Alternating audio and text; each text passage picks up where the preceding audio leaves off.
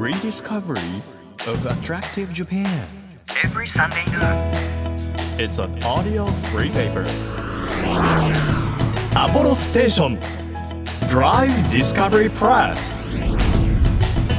12月5日日曜日時刻は12時となりましたアポロステーションドライブディスカバリープレス編集長のホラン千秋ですさて冒頭でね一つご紹介したいメッセージがありましてあの私が夕方担当している「N スタ」でもお世話になっているお医者さんがですねメッセージをくださいまして、えー名前を言ってしまうとこのラジオネームがとっても恥ずかしいと思いますのでぜひアーカイブで聞いていただければと思うんですけれども「N スタ」に出ているあのお医者さんのどなたかということなんですが、えーホラン千秋と B 級グルメ大好き男子。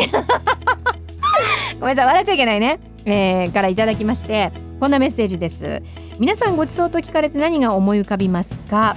私は小学生の頃お父さんのお給料日に食べるお寿司がとっても印象的だったというお話なんですが今日はですねある患者さんのエピソードをシェアしてくださっていましてある患者さんがですね肺疾患で病院に入院されたということなんですね。でその患者さんは家族でお寿司屋さんをやっているということなんです。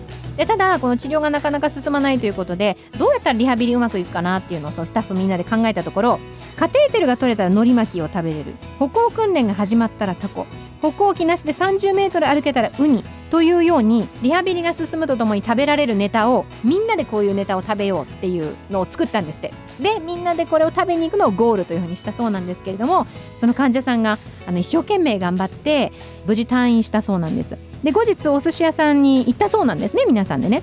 で実際にそのリハビリでコンプリートしたネタを皆さんで食べたそうなんですけれども素朴なご主人と B さんが元気にお店に出ている様子を確認できご褒美あり笑いあり発見ありのひとときでしたということでお寿司大作戦と名付けたその作戦が完了したそうなんです。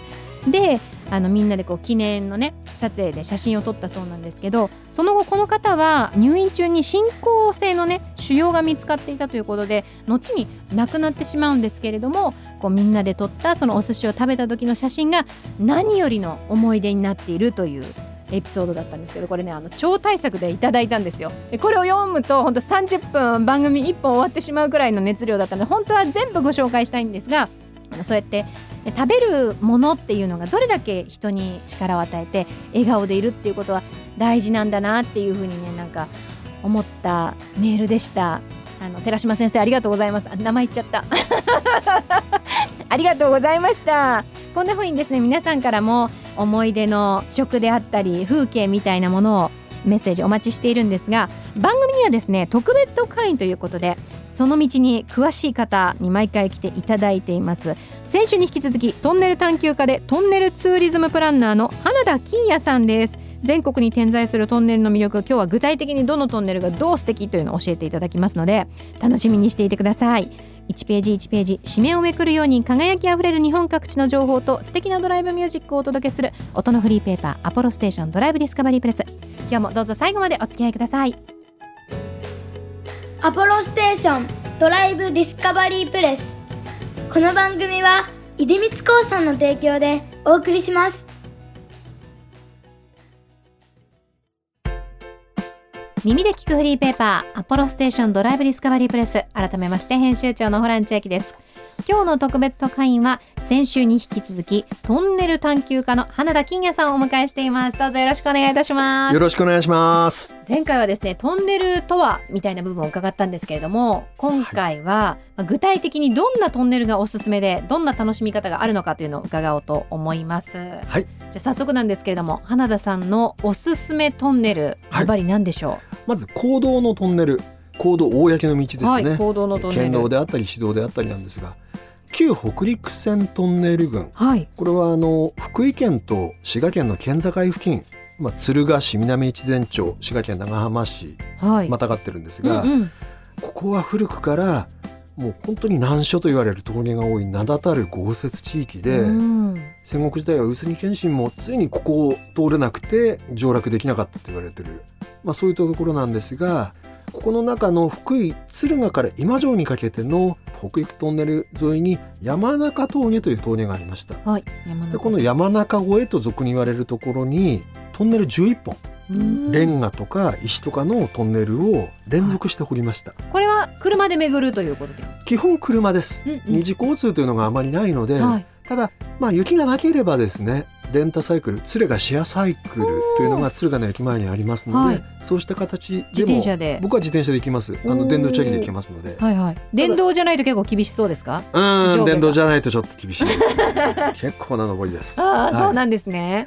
で結構な登りって今言ったんですけれども勾配が急だったんですね、うん。えー明治29年にここにトンネルができたんですけれども、はい一番奥の山中トンネルっていうのは1170メートルもあったんですそもうそれだけで1キロ超えの。そうなんですはいは歩いて20分かかりますい。おお。でここを掘るのに3年がかりそうなんですね。ここは岩盤が硬くて、うんうんさらにやはり山ですから漏水水も漏れてきて、1日に1メーターしか工事できない日もあったそうなんですねそうなんですね。そうなんですで開通後もですね急勾配ですからは蒸気機関車が走るわけですけれども煙が出ますよねい。はい。でも1キロあるわけですトンネルがその煙はどうなっちゃうのかしら？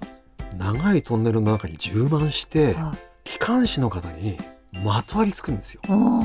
だから常に機関士さんは窒息のリスクと戦いながら運行してたんですねなのでその煙すすの跡が今言ってもレンガの跡に黒くべったり残ってるんですよ、ええ、すすがですか？触ってみると指が黒くなります。でそういったすすの跡に触ってみるとやっぱり当時の苦労はい。例えば保線員の方そこをこうね1キロを保つっていうのだって、うんうん。あの仕事としてあったわけですけれどもそういう苦労が忍ばれます。でうんさらにこの南の方に長浜から敦賀の間には柳ヶ瀬トンネルというトンネルもできまして、はいはい。結局この長浜敦賀そしてそこから海を渡って日本海経てウラジオストックまで航路が出てですね、はいそこからシベリア鉄道経由でヨーロッパまで大和国際連絡列車というのが通ったんですよ。ええ、そうなんですね。あったんです。実際にじゃあ行けたんですか。行行けたんですよ。切符も残ってます、えーこれ個人の方のねあのお持ちになってるものなんですけど。はいはい。でこれはあの後にリトアニアの行事代理の杉原千畝さんっはいはい。て「命のビザ」っていう映画になったんですけれども、うんユダヤ系の難民の方をはい。戦時中にうんうん。救ったんです。もうビザをたくさん書いて、はいはい。そして命からがら輸送するんですけれどもその輸送ルートがこの大和国際列車のルートだったんですね。へで敦賀から入ったっていうふうに言われてるんです。ーあーじゃあ本当命をつないだトンネルなんですね。そうなんで。す。それともう一つこのトンネルの僕は実は一押しがありまして、はいはい。曲がり谷トンネルというあのその名の通り曲がってるトンネルがあるんですけれども、うんうん曲がり谷トンネル。はい中が左へ急カーブしてるんですよ。うんうん。で絶妙の照明があって、うん。なんかねグリーンに見えるでしょ。でそれがこのトンネルってどこ行っちゃうんだろうっていう異世界観があるんですよ。あ千と千尋のあ。はいはい神隠はい。しみたいな、僕はそんな感じのうん。トンネルに見えてですねうんうん何度言ってもあここはすごいなと思います曲がり谷トンネルです曲がり谷トンネル。このトンネル行った時にはぜひ敦賀にやっぱり一泊していただいて、はい。おすすめしたいのが今ちょうどセイコガニ。カニ。ほなさん、はい。セイコガニ知ってます？ちっちゃいカニ。セイコガニは私食べたことない。あらららあらららららてくださいよ今が旬ですから。カニはね本当にもう税の極みじゃないですけれども。はい、特にセイコガニはここの例なんて言うんですけど敦賀の人しか味わえない本当にお宝なんです。でもう一つあるの、はい。敦賀は石鯛ああいいですね。鯛のね刺身がね分厚いのもう石鯛は動物の森でしか見たことない気がする私。ここはね養殖なんだけれどもすごくあのやっぱり水温もね冷たいし水流もすごいからはい。タイが結構ね鍛えられるというか 実はタイがカニを餌にカニの甲羅を餌にさ、はいはい。食べてるから、うんすごくねタイが美味しいんです、ね。美味しいんです。しかもあのセイコガニって香箱ガニとも言われるやつなんですね。ああそうですね。あの、はいわかりましたグ。グルメのパンフレットとかに必ず載ってるえー、そうなんですか？漢字香箱ガニってあ香箱ガニ聞いたことありますよね。なんか殻の上にキュッて乗ってるやつ。そうそあー僕去年シンポジウムでお呼びいただいてはい敦賀市に、それで初めて食べてうわめっちゃ美味しいと思ったんだけど石鯛はもっと美味しかった。れ。カニよりもカニをしのぐ本当ねカニより次第っていうのが僕のあのででもう一つさらにね、はい、まだある。まだあるよ。聖子ガニ石台に。今城そばっていうのがあるんです。ここはあの今城っていうあの駅があるあので、あはい、ちょうど蒸気機関車の頃にうんうん。の蒸気機関車を付け替える駅だったんですね、はい。でこの今城の駅で待ち時間があったので立ち食いそばの元祖ですね。え。ー、でその今城そばは今でも今城の町で食べられます。へえ。割とコシが強くて僕はなんていうかなあっさりしてるけど好きですね。ここれホームで食べたらあ美味しかったんだろうなと思います。立ち食いそばの元祖にもはい。たどり着けるという、聖子ガニ石台に今城そばいいですね。3つぐらい揃うとあっち行ってこっち行ってできそうですね。そうなんです。よ いいですよ。続いて2つ目はどこをご紹介いただきましょうか？はい。季節限定時期限定のイベントで歩けるトンネル薄い峠なんですがはい。ここはあの配線ウォークこれネットで配線ウォークって調べてだくとすぐ出てきますけれども、はいはい。実はあの配線ウォークのイベントをやってる時だけ結構な頻度でやってますけれども冬場もやってるんですよ、でもあのその時だけ新線のトンネルに行けるんです。ちょっと旧線と新線が何かっていうのはこの後お話ししますね、はいはい。えー群馬県の安中市と長野県の軽井沢町にまたまってますけれども、ここにトンネルが開通したのは明治26年なんですね。はい。で新越線の横川から軽井沢まで今もう新幹線が通ってますけれども鉄道用語でね66.7パーミルっていう用語があるんです。66.7パーミル。はい1キロ行くごとに66.7メートル上がるっていう。これは実は日本の国鉄史上はい。最大の勾配だったんですね。登山電山みたいな。もう普通では登れない。でそこを蒸気機関車が登らなきゃいけないのではい。どうしたかっていうとアプト式機能って言って、レールとレールの間に歯車ラックレールっていうんですけれども、はい。これドイツで発明されたものなんですけどそれをつけて機関車も歯車をつけてガッチャとこう登っていったと。でさらに後ろからこう蒸気機関車なり、まあ、後には電気機関車が後ろから押す形でようやく進めるっていうことだったんですけれども、はい。まあ、これは昭和までそういう歴史が続いていたんですけど、そのトンネルが9線当時のトンネルがまあ実は26本あったんですが今残ってるのが10本。ここがアプトの道っていうことで遊歩道になってます。はい。それから新線のトンネルでこれは新幹線ができたことでそれまでは JR 特急浅間号っていうのが通ってたうんうん。特急列車があったんですが、そこが廃線になってます。でここに29本のトンネルが上り下りにあるので締めて39本あるんですよ。はい。その39本のトンネルを全部一日に行くのは無理なんですけれども、そのうちのじゃあ横からから軽井沢まで10本行きましょうとかそういうイベントを安中市観光機構でやってるんです。これを廃線ウォークっていうんですね。はいはここはもう見どころはいっぱいあってですねは旧線のアプロの道に行くとトンネルとトンネルの間にメガネ橋っていうこれはね日本でいはい。最大の4連アーチ橋って言われるんですね。おー建築物多いんですね本当その鉄道沿いといいますか、うん。でもね薄いはすごいですね。あのやっぱり橋の規模がもう全然違うのではい。あのわーすごいこれは今新線からね見てる風景なんですけど、はいはい、あの本当に山と山をつなぐむき出しの橋みたいなの、はいあれですね。でここの眼鏡橋だけでレンガを約200万個使ってるんですすごい200万個。でトンネルが10個当時あったわけですから何万個使ってるのって感じですようねんで今の国道18号に馬車鉄道を引いたんですねはいはい。馬車でレンガを運んで横川までは貨物列車でですからレンガはすごくいい深谷のレンガを使ってたんですね。深谷はね完成のレンガって言っていわゆる政府御用達のレンガをはいはい。焼いてたんですね、まさに今大河ドラマでやっていますけれども、渋沢栄一。はい、非常にやっぱりレンガ工場としては格の高いところだというふうに言われてますけれども。でそこの旧線の方は遊歩道になってますから歩けるんですが、新線の方はですねこの廃線ウォークじゃないといけません。そうなんですか？そうなんですよ。ちゃんとガイドさんがついてですね、はい。案内していただけるんですけどもここは本当にね鉄道ファンじゃなくてもねすごく面白いの。いろんな方が。もう若い本当に女の子とかたくさん来てるし中にはいろいろ仕掛けがあってねはい。トンネルの中で突然本物の信号が点灯するんです。よえー、もう使ってないトンネルですよね？使ってないトンネルです、うんうん。それから鉄道電話長いですからね非常用の電話があるんですよ、この電話機が点灯するんですよ、さらに電話機を持って写真撮影もできるんですね。ええでトンネルが額縁のようになって、うん綺麗です。トンネルの中から外を見る出口を見る、はい、そう。で今はちょっともう過ぎてるかもしれない。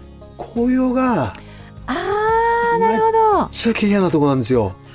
でちゃんとここのシャッターポイントをガイドさんが教えてくれるので、はい、ここは楽しいです。冬もやってるんですか？冬もやってるんですよ。じゃあ雪とかが降ったらそれはそれで綺麗ですね、うん、で冬でもここ行ったらねぜひ味わっていただきたい、あはい。食がありまして。なんでしょ横川軽井沢薄い豆乳といえばあの駅弁なんです。豆乳の釜飯。うおお聞いたことあります。はい。はい、鬼の屋さんっていうお弁当屋さんがあって、うん。今駅弁大会とかでもね結構有名ですけれども、うん。配線ウォークで行くと私ね今年ツアーやったんですけどそはい。の時は、トンネルとトンネルの間のメガネ橋が見えるとこで線路に座って食べたみんなで。ああなるほど。ちょっとじゃあ遠足みたいな感じで。そうそうそうそうえー、すごい。絶対美味しいじゃないですめっかちゃ美味しいですよこれ。これは外で食べたら絶対に美味しそうですね。美味しいですよ。うん。ぜひ行ってください。はい。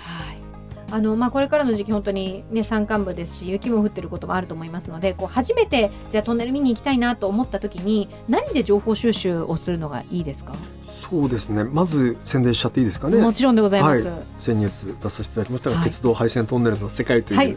トンネル探求家厳選厳選と書いてありますね。厳選しております、はい、歩ける通れる110、110分も載せてますので、はい。まずこれをぜひご覧になっていただければと思います。うん、花田金也さん書いております、はい、トンネルの入門、それから知っておきたいトンネル用語、はいそしてトンネル訪問時の注意事項もすべて載っております。そしてやはり事前にあの特にね雪とかどういう状況なのかなって不安になった時には遠慮せずに地域の観光協会とかにお電話された上で行かれるとよろしいのかなというふうに思います。ぜひ皆さん安全にだけは気をつけて見に行っていただければなというふうに思いますでも2週にわたってねトンネルについて伺ってきましたけれどもはい、こんなにもこう種類があるんだとか、うん背景みたいなものもこう考えながらこう見てみたらまた今までと違った風に映るかもしれないなっていうのでいや面白かったです。ありがとうございます。はいぜひトンネルに足を運んでいただきたいなと思ってます。皆さんもぜひトンネルを訪れてみてください、えーアポロステーションドライブディスカバリープレス今日の特別特派員はトンネル探求家の花田金也さんでした。ありがとうございました。ありがとうございました。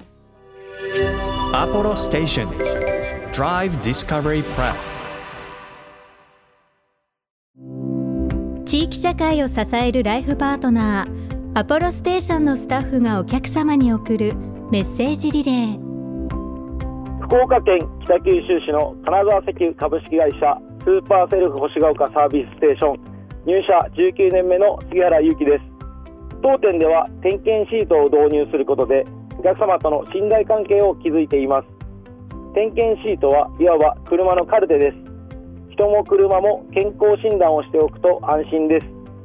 例えばオイル交換や部品交換をした記録を残すことで次回のメンテナンスのご提案もできますし空気圧やワイパーの水冷却水ブレーキランプなど点検を忘れがちな部分も毎回くまなくチェックをさせていただきます。アポロステーションスーパーセル星ヶ丘サービスステーションぜひご来店お待ちしております。あなたの移動を支えるステーションアポロステーション。東京 FM からホラン千秋がお届けしてきましたアポロステーションドライブディスカバリープレス。今日は先週に引き続きトンネル探求家の花田金也さんをお迎えしたんですけれどももうトンネルも建築物として楽しむのももちろんいいですしそれに付随して美味しいものを食べに行くっていうのもとってもいいですよね。峠の釜飯をみんなでこうねトンネル巡りしてる時に食べるっていうのもいや絶対絶景の中みんなで食べたら美味しいだろうなっていうのも思いましたしカニにタイにお蕎麦。もう大好きなものが全部入ってる旧北陸線トンネル群。最高ですね。皆さんもあの皆さんの街のこうトンネル。プラス何をランチにこうね食べてからトンネルを見に行くのか。プランをどう立てられるのかなみたいなのを考えるのも絶対面白いと思いますのでぜひやってみてください。えーその時に参考にぜひしていただきたいのが天武人から発行となっている花田さんの本「鉄道配線トンネルの世界を」えー読んでいただけるといろんなね下準備の方法とかも書いてありますのでいいと思います。アポロステーションドライブディスカバリープレス。この番組ではリスナー特派員の皆さんから皆さんの街のいいもの情報をお待ちしています。情報をお寄せくださった方の中から毎月3名様に番組セレクトのとっておきプレゼントを差し上げているんですが月が変わったということでプレゼントも新しくなります。今月はお掃除グッズのプレゼントです。とってもおしゃれな小ぼうきとほうきねと天然木のちりとりのセット差し上げますよ。だいたいほうきってこうね使ってると右にこうヨーンってなっちゃったり左にニョーンって曲がっちゃったりすると思うんですけどとってもいいものでこちらは和歌山県の高田構造商店さんによるシュロをたっぷりと使った小さなほうきなんですって。あと木目が温かみを感じられるちりとりがセットになったコンパクトなお掃除グッズということでぜひお家のねお掃除タイムの向上豊かさにつながればなということで、えー、選ばせていただきました。欲しいという方はメッセージを添えて番組ホームページからご応募ください。また月替わりで注目のイラストレーターさんが手掛けてくださる番組オリジナルのステッカーなんですがこれは毎週5名様にプレゼントしてるんですけど新しくなったんですよデザインが。12月ということでおしゃれなのあの車でさ後ろのトランクというか後ろの扉にタイヤがついてるタイプの車あるじゃないですか。ジープみたいな。そこのタイヤにこう寄っかかりながら缶を開けようとしているおしゃれ女子。ちょっとアンニュイな顔をしてる。でもあのモテるし女子受けもするねこれね。ね可愛い。ぜひ皆さんこれゲットしてパソコンであったりあのスーツケースであったり貼ってください。あとは防水にもなってますので車にも貼れます。ぜひ、えステッカー希望というふうに書いてメッセージとともに応募してください。こちらを書いてくださったのはタミムーンさんです。魅力的な女性のイラストで人気のアーティストさんということでねぜひ応募待ちしてます。さらにドライブで聴いてほしい Spotify の番組オリジナルプレイリストも配信中です。DD プレスというふうに検索して聴いてみてください。日本全国さまざまな場所にスポットを当てて日本の魅力を再発見していきます。耳で聞くフリーペーパーアポロステーションドライブディスカバリープレス。お相手は編集長のホラン千秋でした。また来週も聞いてね。バイバーイ。アポロステーションドライブディスカバリープレスこの番組は出光興産の提供でお送りしました。